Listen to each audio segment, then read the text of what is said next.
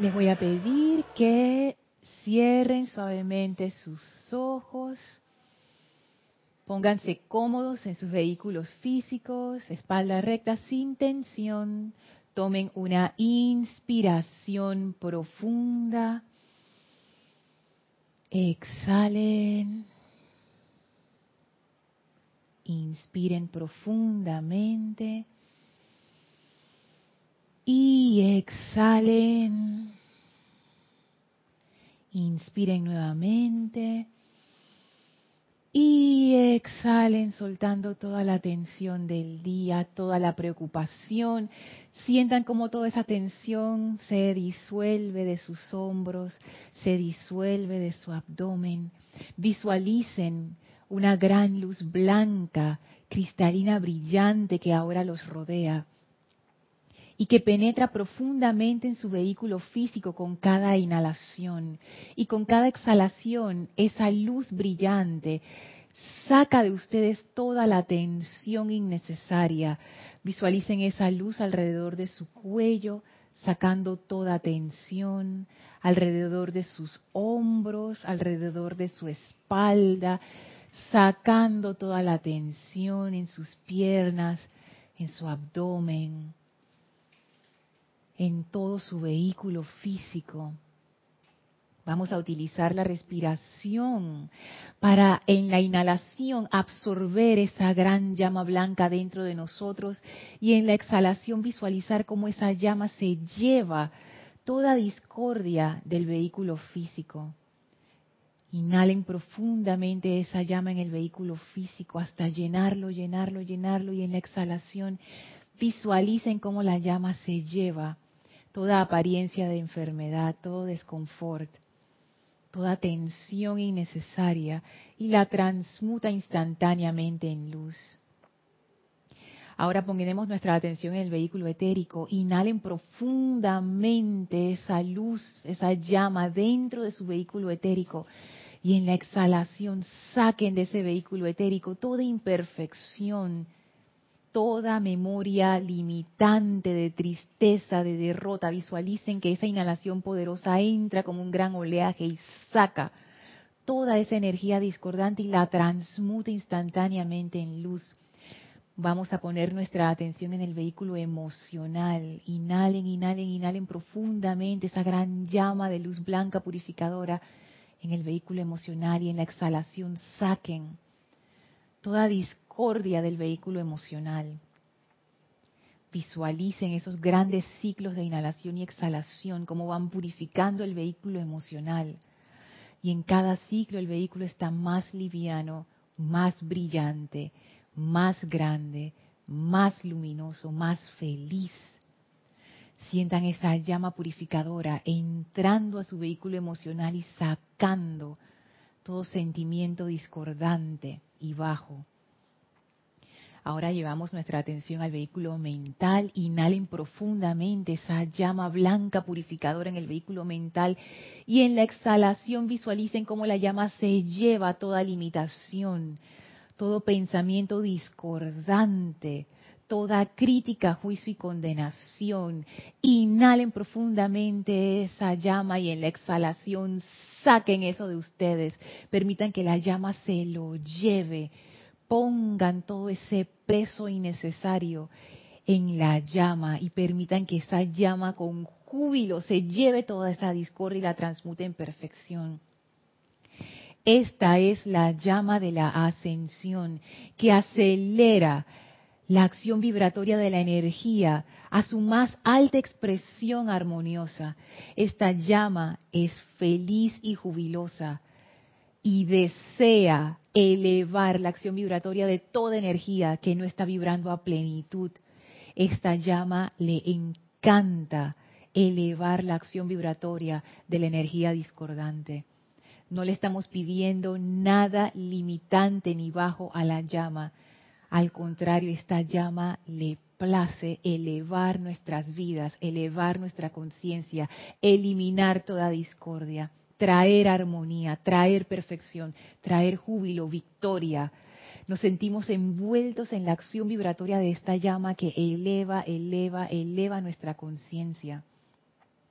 Y ahora sin ningún obstáculo y resistencia sentimos desde nuestro corazón la plena expresión jubilosa de nuestra propia presencia yo soy hacia toda dirección, abriendo nuestro corazón, abriendo nuestra conciencia. Nos unificamos con esa luz del yo soy y nos convertimos en esa conciencia una y en este estado de conciencia percibimos que frente a nosotros los serafines de Luxor han abierto un portal que nos conecta con el templo de la ascensión. Avancen en conciencia por este portal. Entren a través de las puertas de ascensión y victoria. Atraviesen esos bellos jardines. Contemplen el templo de la ascensión con sus grandes columnas de puro fuego blanco. Suban las escalinatas atraviesen el primer templo, atraviesen el segundo templo, entren al tercer templo y al final en la pared de fondo encontrarán la puerta corrediza que es la entrada al cuarto templo. Presionen el botón a su izquierda para que las compuertas se abran. Avancen a esta gran habitación sin paredes, con radiación blanca. Las puertas se cierran tras de nosotros y nos encontramos a solas con el Maestro Ascendido Serapis Bey, jubiloso como siempre, envolviéndonos en su radiación de puro amor divino ascensional y abrimos nuestra conciencia sin miedo, sin duda, sin resistencia a esa descarga de plenitud victoriosa que el Maestro es. Y vamos a permanecer en comunión con el amado Maestro Ascendido Serapis Bey mientras dura la clase. Tomen ahora una inspiración profunda. Exhalen y abran sus ojos. Bienvenidos todos a este su espacio, Maestros de la Energía y Vibración. Bienvenida Edith, Guiomar, Elma, Sebastián, que nos acompaña hoy. Eh, bienvenida Isa, un varón, dice Edith. sí, energía masculina, aunque nada más tiene dos años, pero no importa, es energía masculina. Sí.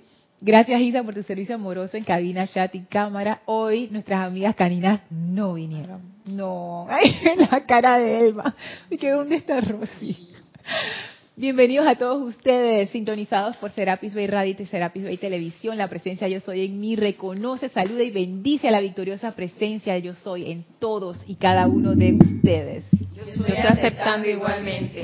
Gracias por estar conectados, gracias por estar presentes, gracias por estar aquí formando parte de este momento, de este instante en el tiempo, que es lo que uno más disfruta. Cuando uno está como siempre con, el apuro y en el día a día, uno como que se desconecta del momento presente. Y qué delicioso es tener esos momentos en donde uno se hace consciente de que el momento presente es lo único que uno tiene. Y disfrutarlo con gente que uno ama que es, lo más chévere. Pero menos Sebastián está disfrutando. Que eso es algo que tienen los niños. Los niños siempre están en el momento presente. Bueno, los niños chiquititos, porque ya después cuando tienen 8, 7 años, 8 años, ya ellos empiezan entonces a, adoptar los hábitos de, nosotros los que somos adultos. Sí. Pero cuando uno tiene esa edad, yo me imagino, ¿no? Todo es maravilloso, todo es nuevo, todo es interesante, porque uno pierde esa conciencia. Así es que, bueno, em, recuerden que ustedes pueden participar en estas clases. Aquí las presentes toman los micrófonos y hacen sus comentarios y preguntas siempre iluminados. Ustedes también pueden compartir con nosotros lo que tienen en mente acerca de la clase a través del chat Serapis Bay Radio por Skype o si después te viene la inspiración o estás escuchando esta clase en diferido, que quiere decir que hoy no es 27 de enero de 2017, igual puedes compartir tus, comentarios y tus consideraciones a mi correo lorna.serapisbay.com. Y de verdad que a mí me encanta recibir sus consideraciones y sus preguntas. En realidad, porque hay veces que, que la gente dice esto por decir, como que, oh, me encanta conocer sus comentarios, pero mentira. es mejor que nadie pregunte, pero en mi caso a mí sí me gusta porque eso me pone a pensar. Digo, mi motivación no es altruista, lo acepto, es una motivación así que medio egoísta porque es, es como que me hace crecer Y es lo que me encanta. Entonces, por eso sus comentarios me ayudan a crecer, me hacen considerar cosas, me hacen repasar cuestiones que, yo no recordaba. Por ejemplo, hoy estaba contestando una consulta que me hicieron. Yo, ah, mira, ve, esto no lo tenía en conciencia. Como siempre, la mente de uno dice, ah, ya yo soy, yo lo sé. Y cuando uno hace eso, es que se te olvida y no lo practicas. Entonces, ah, qué buen recordatorio. Qué chévere que, hay gente que escribe y se comunica y te mantiene al día. Eso es bueno. Así que por favor, cualquier comentario que tengan acerca de la clase, tráiganlo.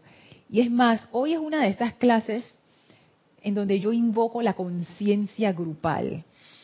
Porque he estado viendo, considerando un tema, bueno, el que, hemos estado considerando acerca de la resistencia, la obediencia y todas esas aristas. Y recuerdan, bueno, hace como dos clases atrás, que el maestro Saint Germain hablaba acerca de la obediencia, no, de la resistencia interna o de la rebelión interna y externa. Bueno, de la rebelión externa ya hemos conversado que son las cosas que uno se revela, pero de la interna, que es como la raíz de esa resistencia, eso por qué está allí, por qué se da, por qué, por qué uno siente dentro de uno como esa batalla Ajá, una ambivalencia, dice Guiomar. Sí, ¿por qué? ¿Por qué uno siente esas cosas? Yo pienso, Lorna.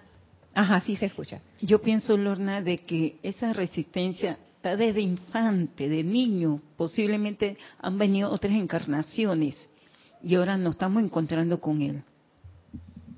Yo también pienso eso. Yo pienso que eso no es un problema de esta encarnación. Yo creo que, ah, y claro, y la, razón por la que pienso eso es porque tú, uno ve a lo largo de la historia que la gente se encuentra con esta situación, ya sea en un camino espiritual o en otros caminos de la vida, y la gente como escribe, los seres humanos siempre hemos registrado y escrito nuestras cosas, es como, siempre se encuentra esa lucha interna, pero eso ¿por qué está allí? Yo también pienso que eso, eso no es de la encarnación, eso es como una situación de la conciencia en, esta, encarnación no hemos podido vivir tanto para tener tantas cosas. Ahora que vamos despertando, entonces nos estamos encontrando las diferentes encarnaciones. Entonces, encontrando ahora con eso y, oye, ¿dónde está eso? Y yo cuando lo hice, y como eso. Entonces uno dice, yo no lo he hecho, entonces ahí está. Sí, él lo ha hecho, pero no está consciente que eso estaba guardado. Sí, eso es una cosa interesante, que ahora como uno está acelerando su, su, desarrollo, nos estamos encontrando con cuestiones que a veces hasta trascienden una encarnación y van más atrás y uno no sabe ni hasta cuándo. Pero no importa, o sea, no es menester saberlo, la cuestión es que eso aparece cuando tú estás listo para enfrentarlo. Y si te está pasando ahora, quiere decir que ahora estás listo.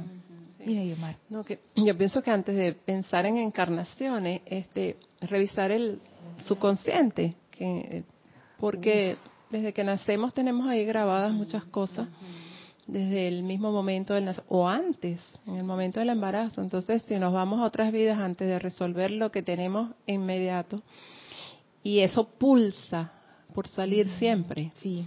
Entonces, esas pueden ser una respuesta a las contradicciones de porque está pulsando por salir, no lo dejamos salir y tenemos ahí un primer choque bien fuerte. Que por lo regular Mm, no lo dejamos salir. ¿Qué, es lo que tú dices que pulsa y que no dejamos eh, salir? Las cosas en el subconsciente, eso pulsa por salir. Ajá, ok. Y puede dispararse, bueno, ya eso entramos al campo de la psicología, puede dispararse por cualquier situación externa que se presente. Entonces a veces muchas personas o muchos de nosotros decimos, oye, ¿por qué actuamos así? Resulta que eso tocó algo que estaba en el subconsciente y salió como un disparador. Entonces, yo siento que lo primero que hay que resolver es eso que tenemos ahí. Por ejemplo, el abandono de un niño. Eso es muy fuerte. Eso no se supera tan fácil, a menos que se trabaje. Bueno, estoy poniendo algo drástico. Pero hay, así como ese, hay muchas otras cosas. Sí. Sí. Y es como una maraña de cosas, ¿no? Porque el subconsciente va sumando, sumando, sumando. Y como uno realmente... Y es más, los psicólogos hacen una diferencia entre el subconsciente y el inconsciente. Entonces, el subconsciente tú todavía lo puedes alcanzar mediante algunos medios, pero el inconsciente ellos dicen que es como que eso está abajo de la cosa, ya eso no lo puedes alcanzar, eso está a nivel... Sí, y eso es como una cosa del cuerpo cerebro, yo no sé. Pero hay formas de llegarle. Por ejemplo, cuando nos molesta algo, decimos, ¿y por qué me molesta eso? Eso es algo que está despertando cosas que están ahí. Es una pista. De seguro, de seguro, porque nosotros como seres humanos todavía no hemos acabado de comprender la complejidad de nuestro entramado psíquico físico, porque nosotros lo vemos, lo diferenciamos, y que, ah, esto es mente, esto es cuerpo, pero en realidad es una sola cosa, está como todo integrado. Todo lo que afecta a la mente afecta al cuerpo, lo que afecta al cuerpo afecta a la mente, lo que afecta a los sentimientos afecta al cuerpo y la mente, y todo está relacionado. Entonces sí, que eso es un argumento que nosotros siempre le decimos a las personas que vienen, que preguntan acerca de sus vidas anteriores, y Omar dice que, ah, pero es, no es importante saber lo que me pasó antes para resolverlo ahora. Y nosotros decimos no, porque lo que tú me, es menester enfrentar, te va a salir en esta encarnación. O sea, no tienes que ir atrás, eso te va a ir saliendo y ni siquiera es menester conocer qué fue lo que te ocurrió. Lo que tú tienes que resolver es la causa de eso y eso se puede resolver aquí ahora. O sea, que hacerte una regresión realmente según lo que vemos en la enseñanza de los maestros ascendidos, no te aporta ningún valor. Es más, te puede enredar, te puede enredar más la vida. Si a veces uno no puede ni con su vida, ahora no puede ir que con la, tú te imaginas, con las otras encarnaciones, no, ya, con esta, con esta es suficiente. Entonces, yo estaba pensando en eso, y digo, pero ¿de dónde viene esa resistencia primigenia y profunda? ¿Por qué esto está así? Entonces encontré en el diario del amado Maestro Ascendido Serapis Bey, en la página 184, un capítulo que se llama Naturaleza séptuple del hombre, que creo que nosotros lo hemos visto antes, pero no sé, abrí allí y me puse a leerlo y ahí el maestro nos da pistas. Pero esas pistas que da el maestro a mí me hace que, que me surjan nuevas preguntas. Y desde ahora les digo, yo no tengo respuesta para esas preguntas. Yo invoco al maestro ascendido Serapis Bey para que nos dé esas respuestas. En esta clase o en la próxima clase, pero que nos dé las respuestas. O en medio de la clase, yo no sé. Pero que, que nos responda a esto, porque esto es importante.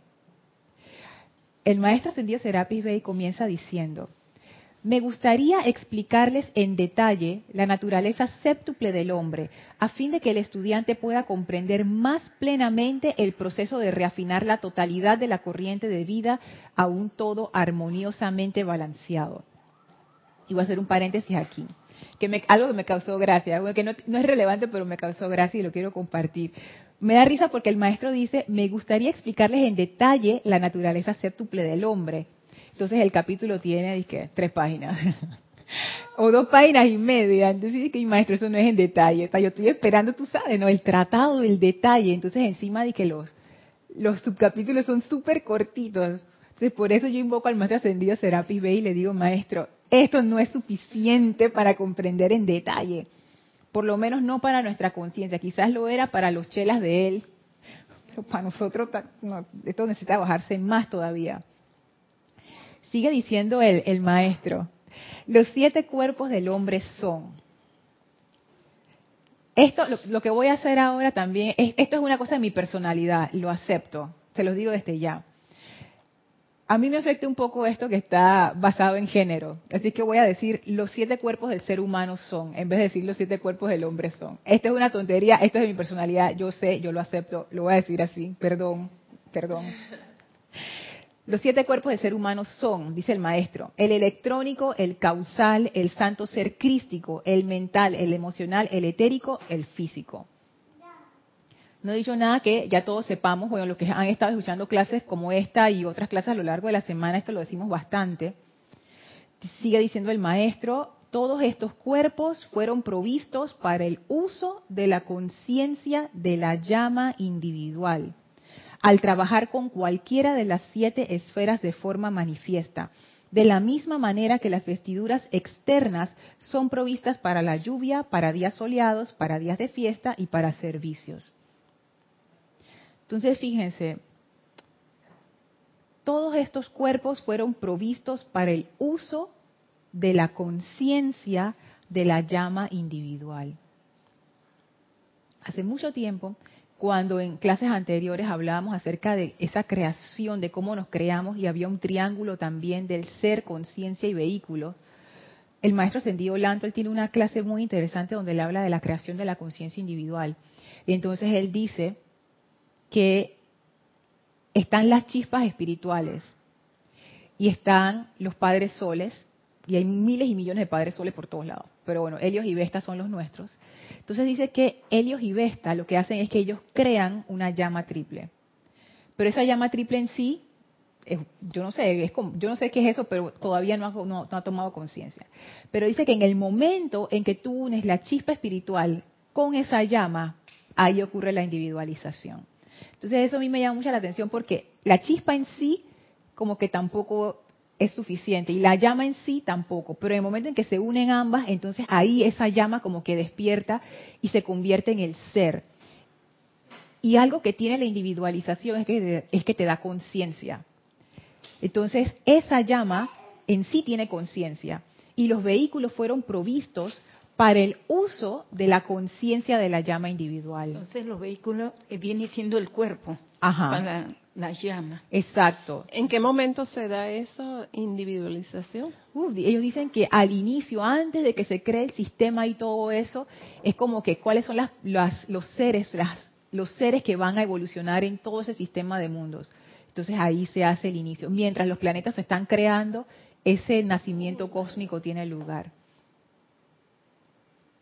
Yo pienso que estos son como analogías y maneras de explicarnos a nosotros un proceso que probablemente no comprendamos en nuestro nivel de conciencia actual. Se lo ponen como una historia de esa manera para que sea amena y que uno lo pueda como comprender.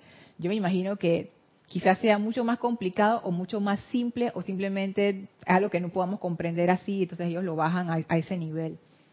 Pero es algo que tiene que ver, que se crea muy al inicio. Porque para qué tú quieres ser un sol y tener esos sistemas, el objetivo de eso es que va a haber expansión de conciencia, no solo para los padres soles, sino para las almas que van a atravesar eso, para expandir su conciencia. Todo, todo es una expansión y es una cadena de expansión. Sí, Isa. Lorna, tienes un comentario de Liz Sordia desde Guadalajara, México. Dios te bendice, Liz. Con respecto a lo que hablabas hace un momento de la lucha. Ajá. Dice, Dios los bendice a todos, amados hermanos. Bendiciones.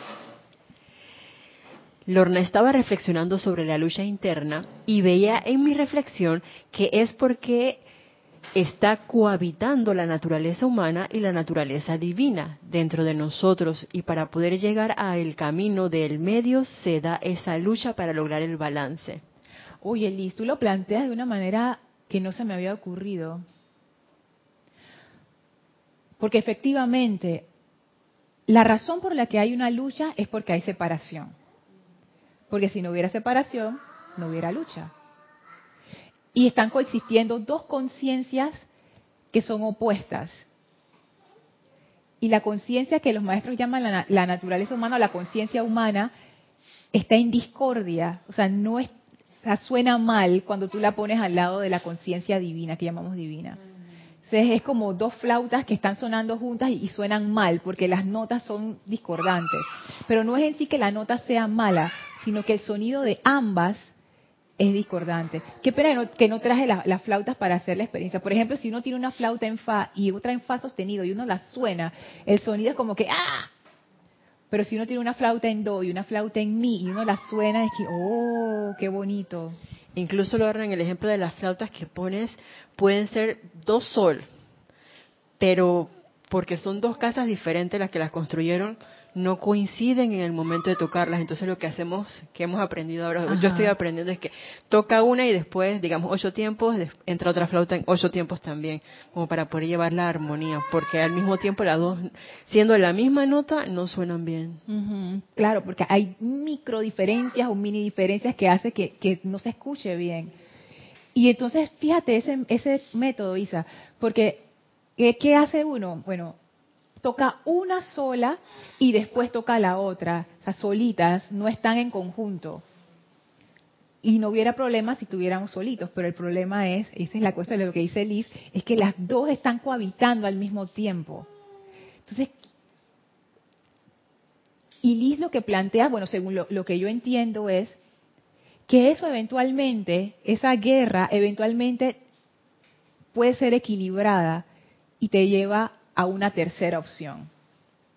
Cuando les hablaba del camino del medio. Que esa sí no se me había ocurrido. Porque yo lo veía como que una absorbe a la otra. O sea, la conciencia divina en algún momento absorbe a la conciencia humana. O la otra opción es la conciencia humana se resiste a ser absorbida por la conciencia divina, que esa es nuestra, nuestra situación ahora mismo. Ahí es donde se ve la rebelión. Ajá, exacto. Pero puede que haya una tercera opción. ¿eh? No había pensado. Gracias, Liz. Entonces, la pregunta también, Liz, es, ¿de dónde salió esa conciencia humana? Tiene que tener un vestido, la, la, llama crítica, tiene que tener un vestido y la conciencia humana es el vestido. Ah, tú lo ves así. Sí. Ok. Tú tienes, vas a mandarte a hacer un vestido, pero tu conciencia crítica necesita taparla, ponerla bonita, presentarla. Ok, eso tampoco se me había ocurrido. La conciencia humana como un vestido. buena tarea saber de dónde salió, ¿no? Sí, y, eso es lo que yo quisiera que el maestro nos revelara. Porque es algo que, que luce bien. Más alto. Miran, mirándolo fríamente, tú dices, bueno, la conciencia, pero la conciencia, eh, para tener conciencia tienes que llegar a ciertos niveles. Entonces, ¿quién tiene conciencia? ¿Y cuándo? ¿Y, qué tipo de conciencia? ¿Cuánto? ¿Cuánto? ¿Y en qué momento también? O sea, lo, siento un poco difuso, eso de esa pregunta tuya. Por lo menos en este momento. Es que sí, yo, yo lo veo así, ¿no? Como que nos metemos en terrenos peligrosos. Peligroso en el sentido de que no, no es que yo veo que hay una respuesta. Y por supuesto que algunos de ustedes dirán, no, pero los maestros ascendidos ya contestaron eso. Léete la historia de los rezagados. Ya yo me leí la historia de los rezagados. Yo todavía no acabo de entender por qué se dio esa ruptura. Es más, aquí el maestro lo menciona, pero yo todavía no lo acabo de comprender. Se los voy a leer y ustedes me dirán qué piensan. Me voy a saltar a... Ah, no, no me voy a saltar, voy a seguir leyendo el siguiente párrafo. Dice así el maestro, de esta manera cada corriente de vida estaba en constante sintonía con los siete ámbitos de forma manifiesta. Y cuando el plan divino así lo ordenaba, podía entrar en, conscientemente a este ámbito y llevar a cabo el servicio del momento. Fíjense que aquí hay una, una nota, que eso lo puso Jorge cuando él hizo la traducción, que él tradujo la palabra sintonía, pero él dejó la que estaba en inglés. Y es porque ese término lo más cercano pudiera ser sintonía, pero también pudiera tener otras connotaciones. Y en inglés es at one ment, at one ment, que es como, también se pudiera interpretar como unicidad. La sintonía está chévere porque es lo más cercano, pero es esa palabra es como un concepto que tiene varias connotaciones. Entonces, dice así, el vehículo lo que te permite es sintonizarte o unificarte de alguna manera con el entorno donde tú estás operando.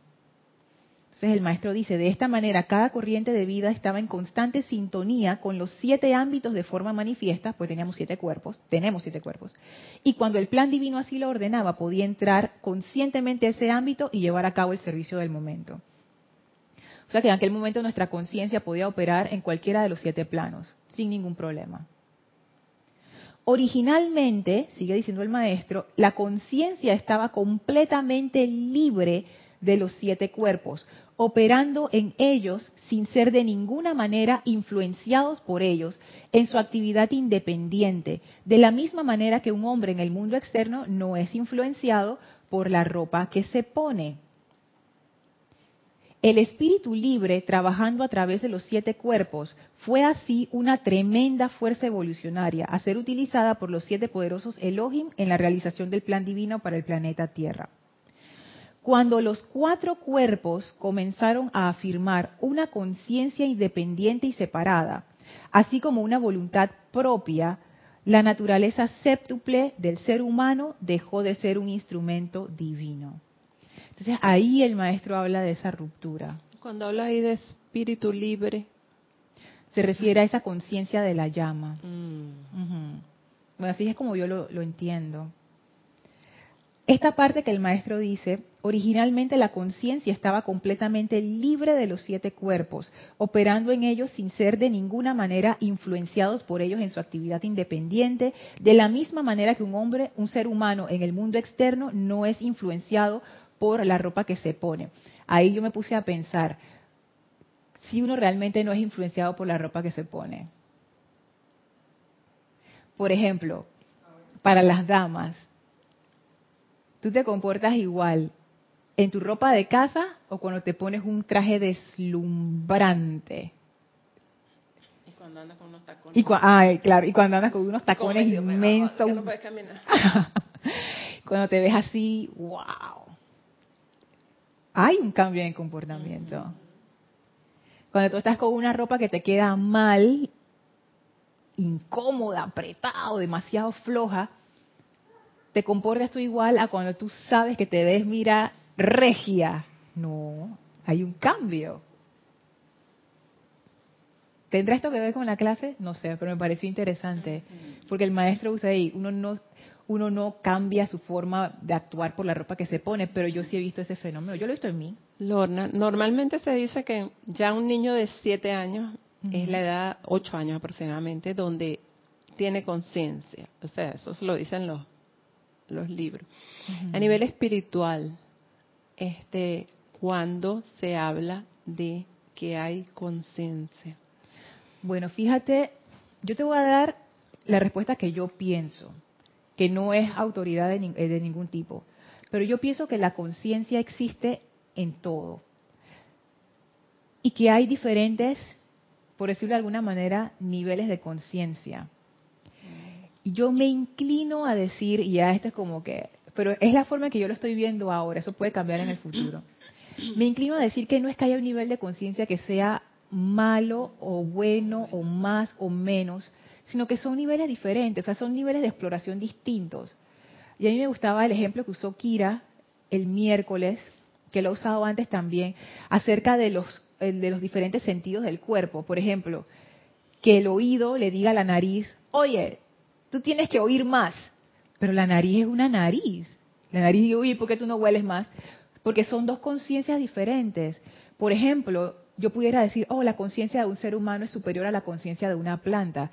Pero yo realmente yo nunca he entrado en unicidad con la conciencia de una planta y he experimentado el mundo como lo experimenta una planta y yo creo que de hacer eso algún día, que es una es uno de mis sueños, algún día yo poder hacer eso, de repente me llevo una sorpresa.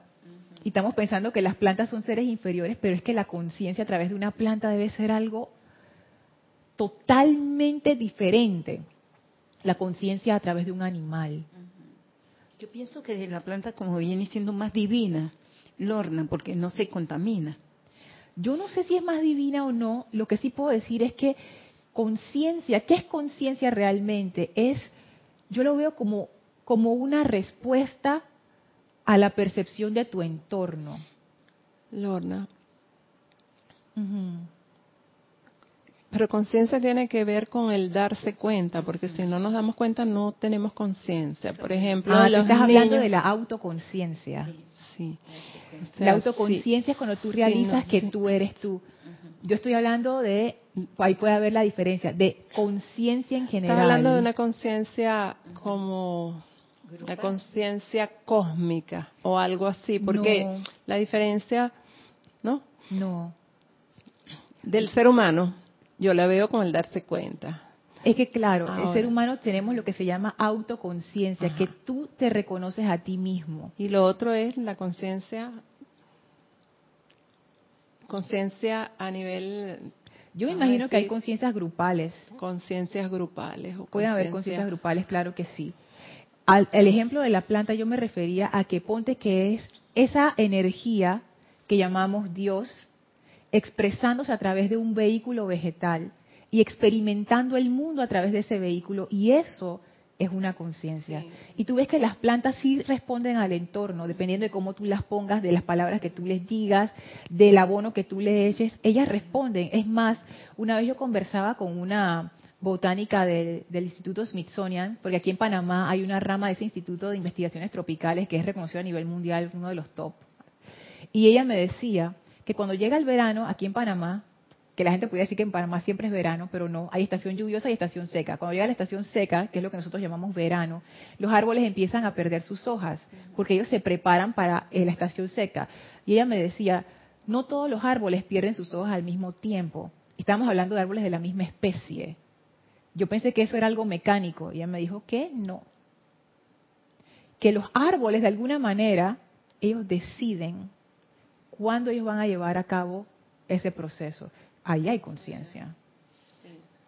yo, yo te dije que la planta era conciencia divina. ¿Sabes por qué? Porque el momento que tú te descuidas de ella, ella no se te va a manifestar. Ella empieza a perder su verdor y comienza como a apagarse. Y ya tú ves que a ella le falta algo. Pero cuando tú te le acercas, aunque no le pongas nada y nada más le agregues agua, ella se manifiesta y hay un cambio en esa planta. Haz la prueba para que tú veas. Sí. Yo no diría que son conciencia divina o no, yo diría que son una conciencia. Y como hay conciencia allí, yo siento que eso requiere, es, reverencia, o sea, tú estás enfrente a una conciencia. Aunque sea una planta, hey, allí hay conciencia. O sea, eso es maravilloso. O sea, es maravilloso. Los animales también hay conciencia. Por ejemplo, un primate puede tener, puede estar más cerca de la autoconciencia que un, no sé, una lombriz de tierra. Pero en la lombriz de tierra y en el primate hay conciencia. Entonces, lo que entiendo que tú te refieres es esa capacidad de decir yo y entender que yo soy, eso es autoconciencia. Bueno, según mi terminología, porque hay gente que lo puede definir de otra manera.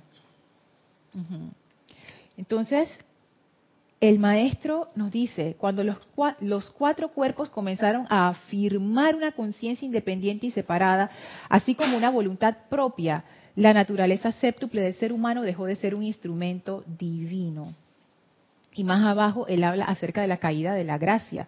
Y él dice, ahora, ahora bien, cada, ser humano, al tiempo que operaba a través de los siete cuerpos, cayó de la gracia o, aceptó una conciencia separada y aparte de Dios en uno de los cuerpos inferiores.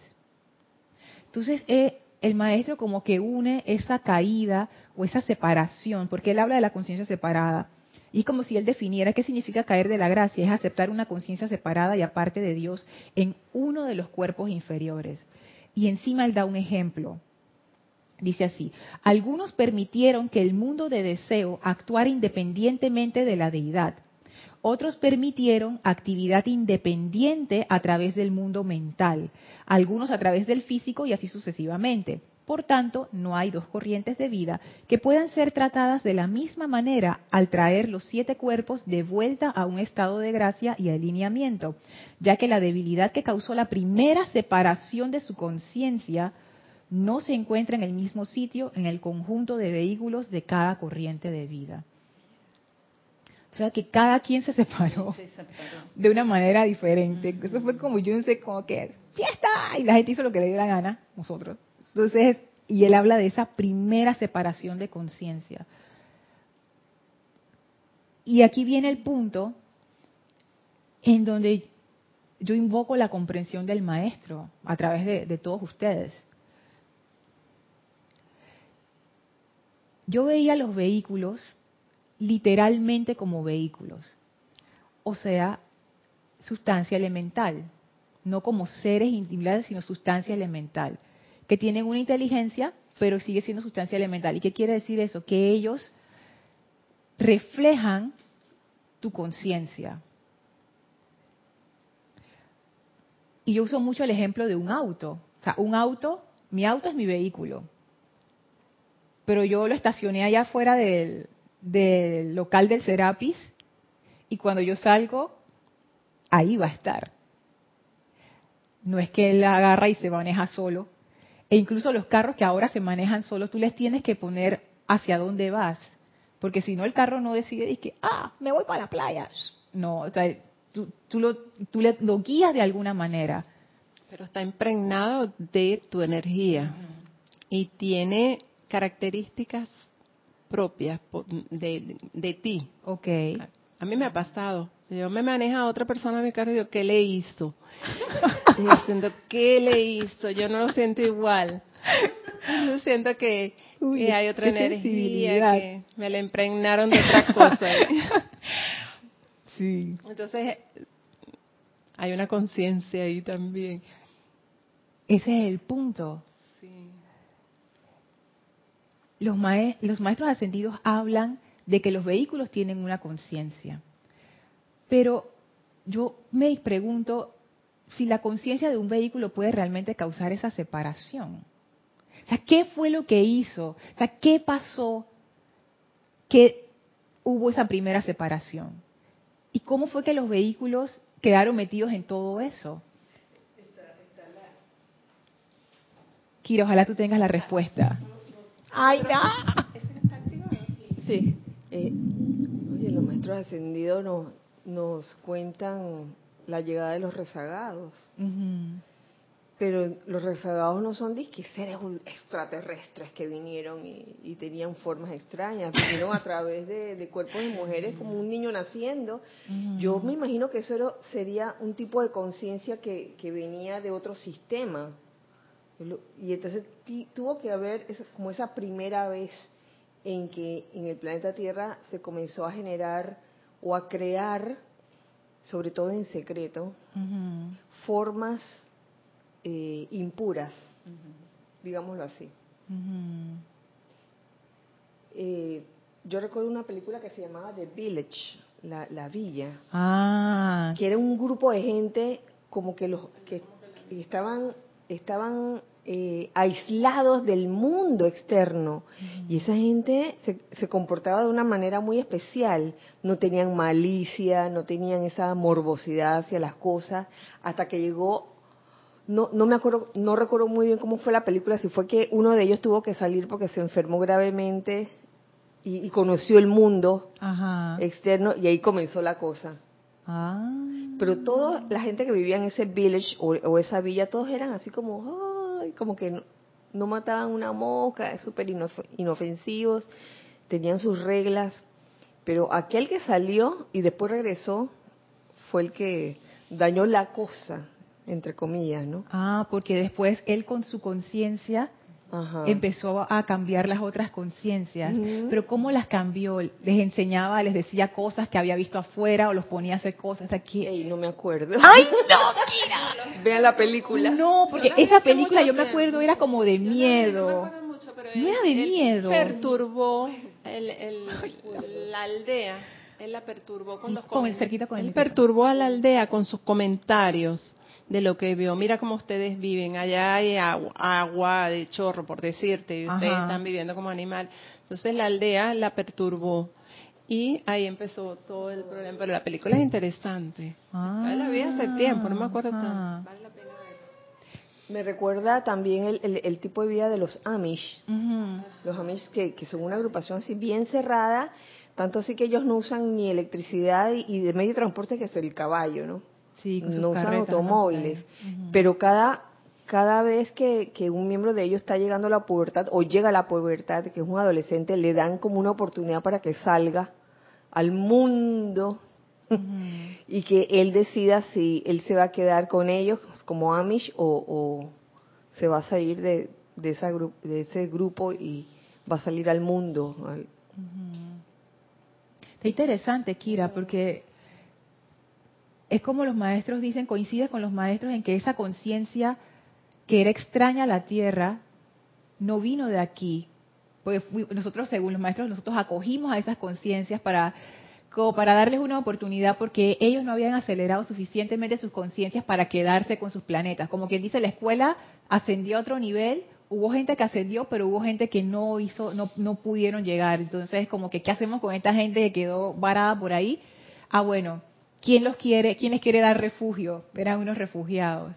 Entonces la tierra levantó la mano y dijo, nosotros podemos hacer ese, ese servicio. Y lo que no previeron, porque dice el maestro que está en otro capítulo que se llama, creo que la llegada de los rezagados o algo de Lemuria. ¿Cómo es que se llama? Es uno de los últimos capítulos. Ah, el hundimiento de Lemuria, que está también en el diario, que él habla que los sacerdotes y los dirigentes de ese tiempo se prepararon por cientos de años para darles como ese, esa cabida para evitar que esa conciencia contagiara al resto. Pero qué va.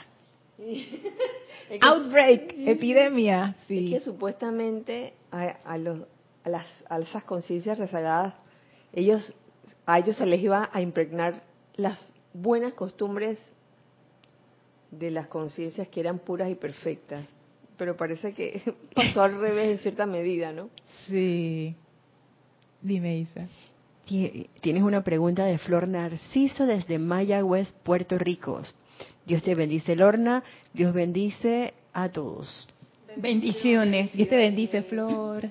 Lorna, la unión conciencia externa es la unión de la conciencia de los cuatro cuerpos inferiores. Esa es una buena pregunta, Flor. Yo anteriormente he dicho que sí, pero ahora yo no sé. Porque estoy viendo esto de los vehículos, que quizás los vehículos no son lo que yo pensaba que eran.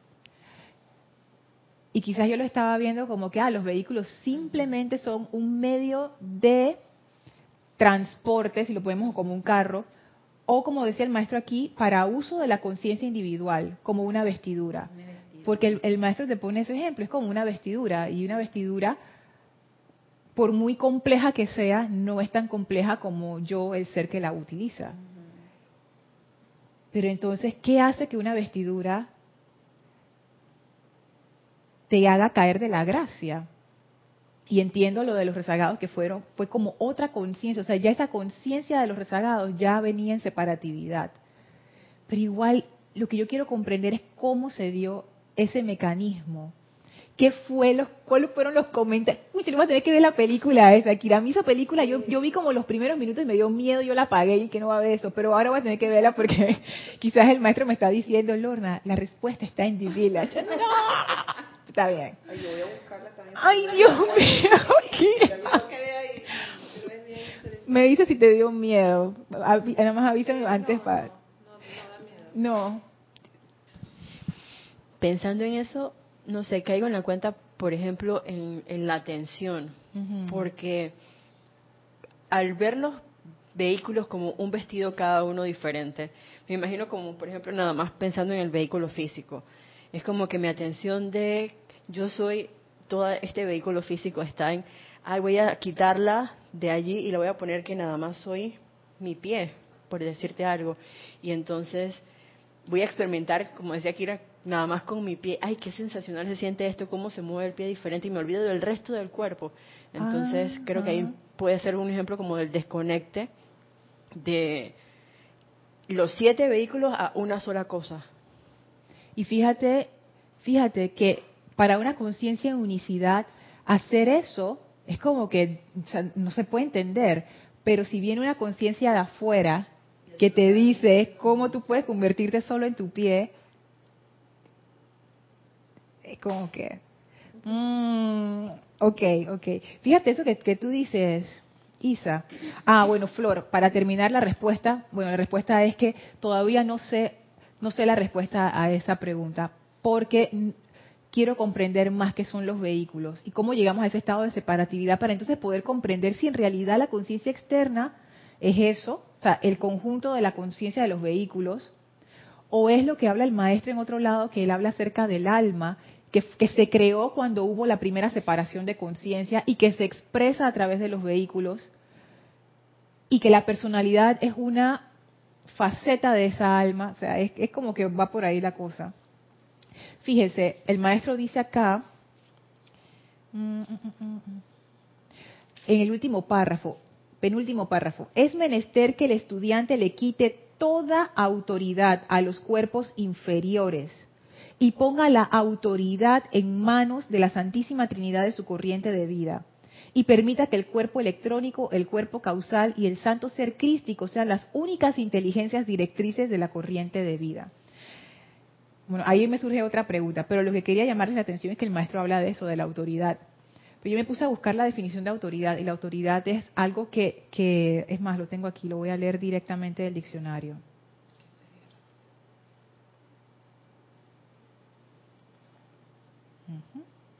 Autoridad, poder que gobierna o ejerce el mando, de hecho o de derecho.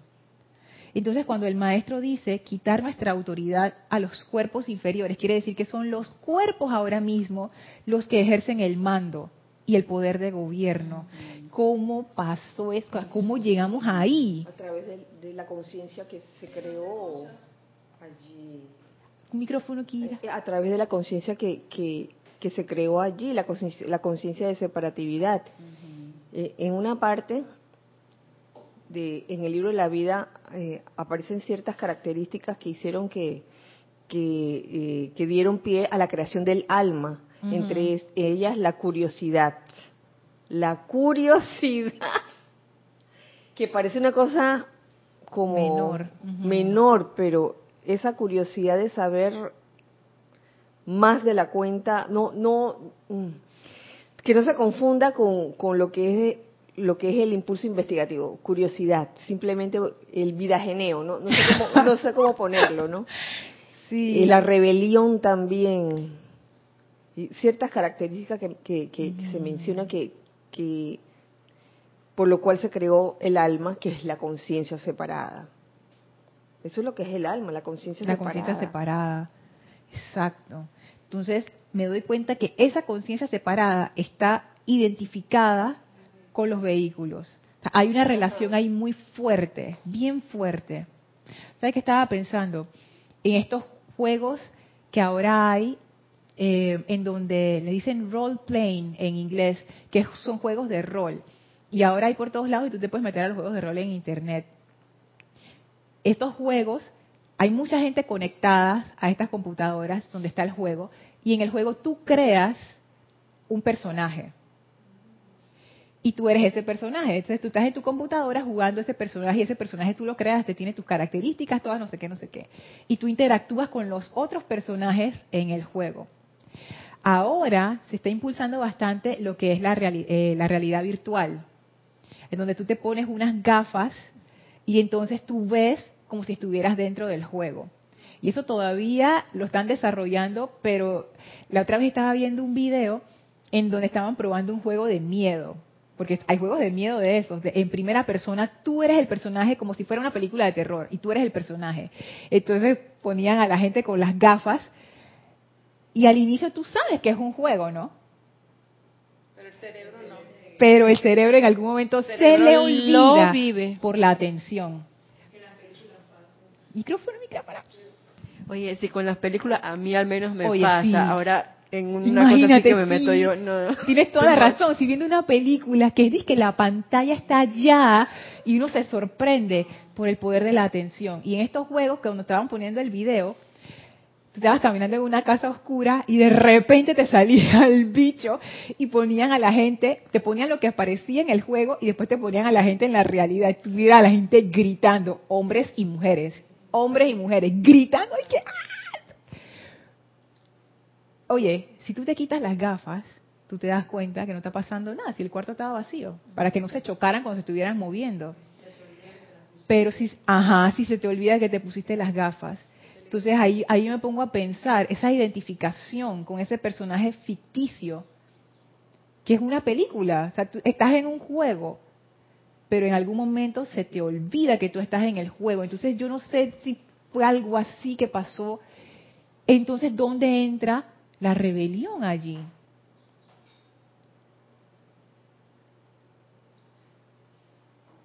No sé, se me ocurre que de pronto te gustó lo que viviste y ya no quieres regresar. Ponte que quizás esa esa voz divina o no sé sea alguien que te dice quítate las gafas y tú dices que no. ¿Será eso? Yo, yo lo veo como a los vehículos inferiores como, como marionetas o títeres, que el que cambia es el titiritero, Ajá. que eh, el alma es un titiritero, ¿no? La conciencia separada, Ajá. y hace que la marioneta actúe de cierta forma, y asimismo la viste, la viste con ropas así de lujuria, de ira, de, de envidia, de todo eso, son los ropajes, ¿no? Por lo general si vamos a hablar de sentimientos inferiores.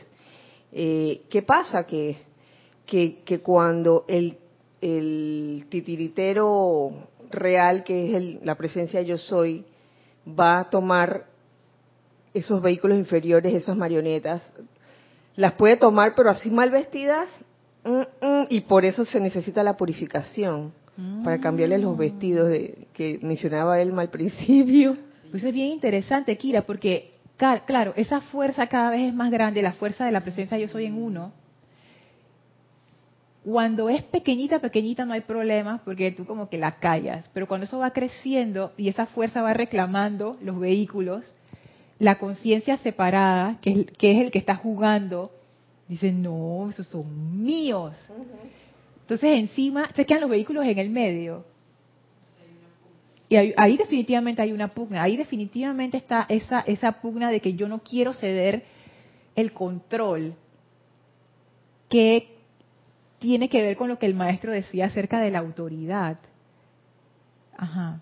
Entonces, esos vehículos van creando poderes porque el, cuerpo físico se lo da. Entonces, la presencia se, se no puede llegar. ¿Cómo así poderes? Poderes de, de envidia, de resentimiento, de todas las partes negativas. Porque va creando ese poder, ese vehículo, porque estás creando y la presencia no puede llegar ahí. Ajá, ok, como lo que decía Kira, Sí, que la conciencia Kira, separada, sí, la conciencia va, separada. ajá, va Sí. utilizando los vehículos para sus propios fines. No y- puede hacer el trabajo.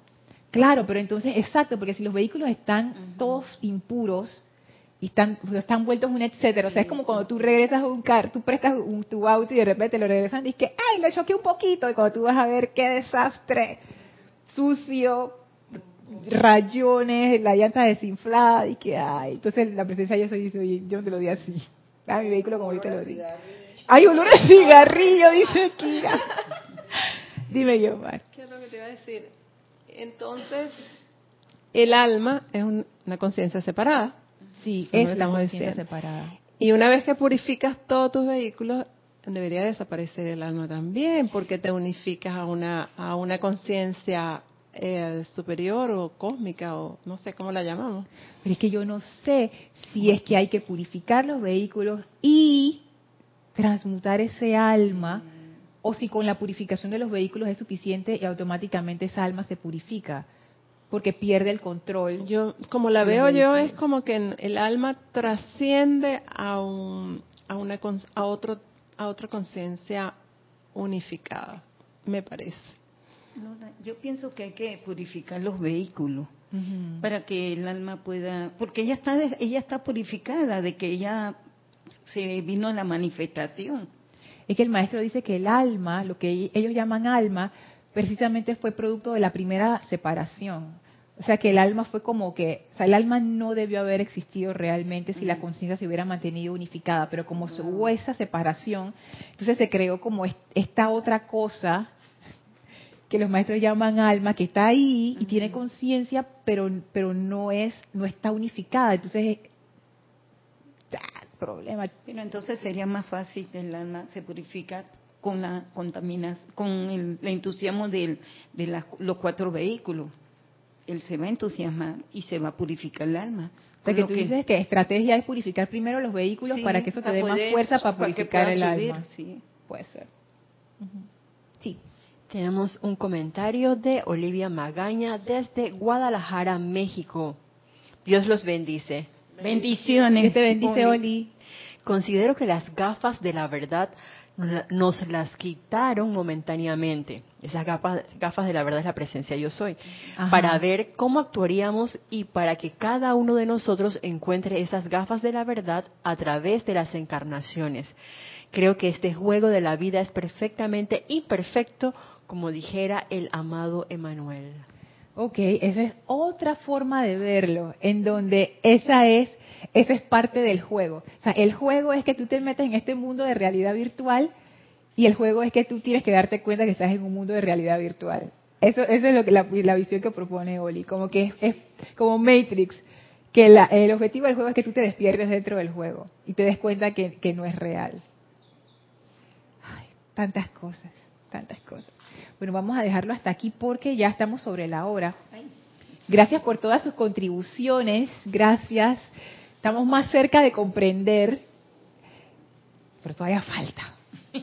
Vamos a seguir explorando, porque este tema está bien interesante y, y este tema ha salido antes en otras clases, pero a mí me pareció muy interesante que cuando yo estaba pensando en eso, digo, ¿cuál es el origen de esa rebelión? ¿Por qué está allí? ¿Por qué, ¿Por qué tú sientes esa resistencia? ¿Por qué? Y cuando veo este capítulo del maestro de la naturaleza séptuple del hombre, digo, wow, esto es como primigenio, o sea, esto fue algo que ocurrió, una separación de conciencia, y por lo menos ahora yo siento que si nosotros comprendemos por qué sucedió, nosotros podemos hacer algo para como hacer el proceso inverso. Pero si no comprendemos bien por qué se dio la rebelión, va a estar complicado que podamos como liberarnos de eso y transmutarlo.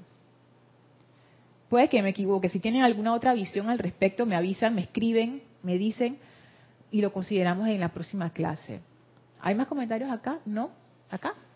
Bueno, listo. Vamos a cerrar nuestros ojos y llevar nuestra atención a la presencia del amado Maestro Ascendido Serapis Bey. Le damos las gracias por esta gran vertida de perfección, de plenitud, de comprensión. Permitimos que el Maestro nos envuelva en la llama de su corazón como una bendición especial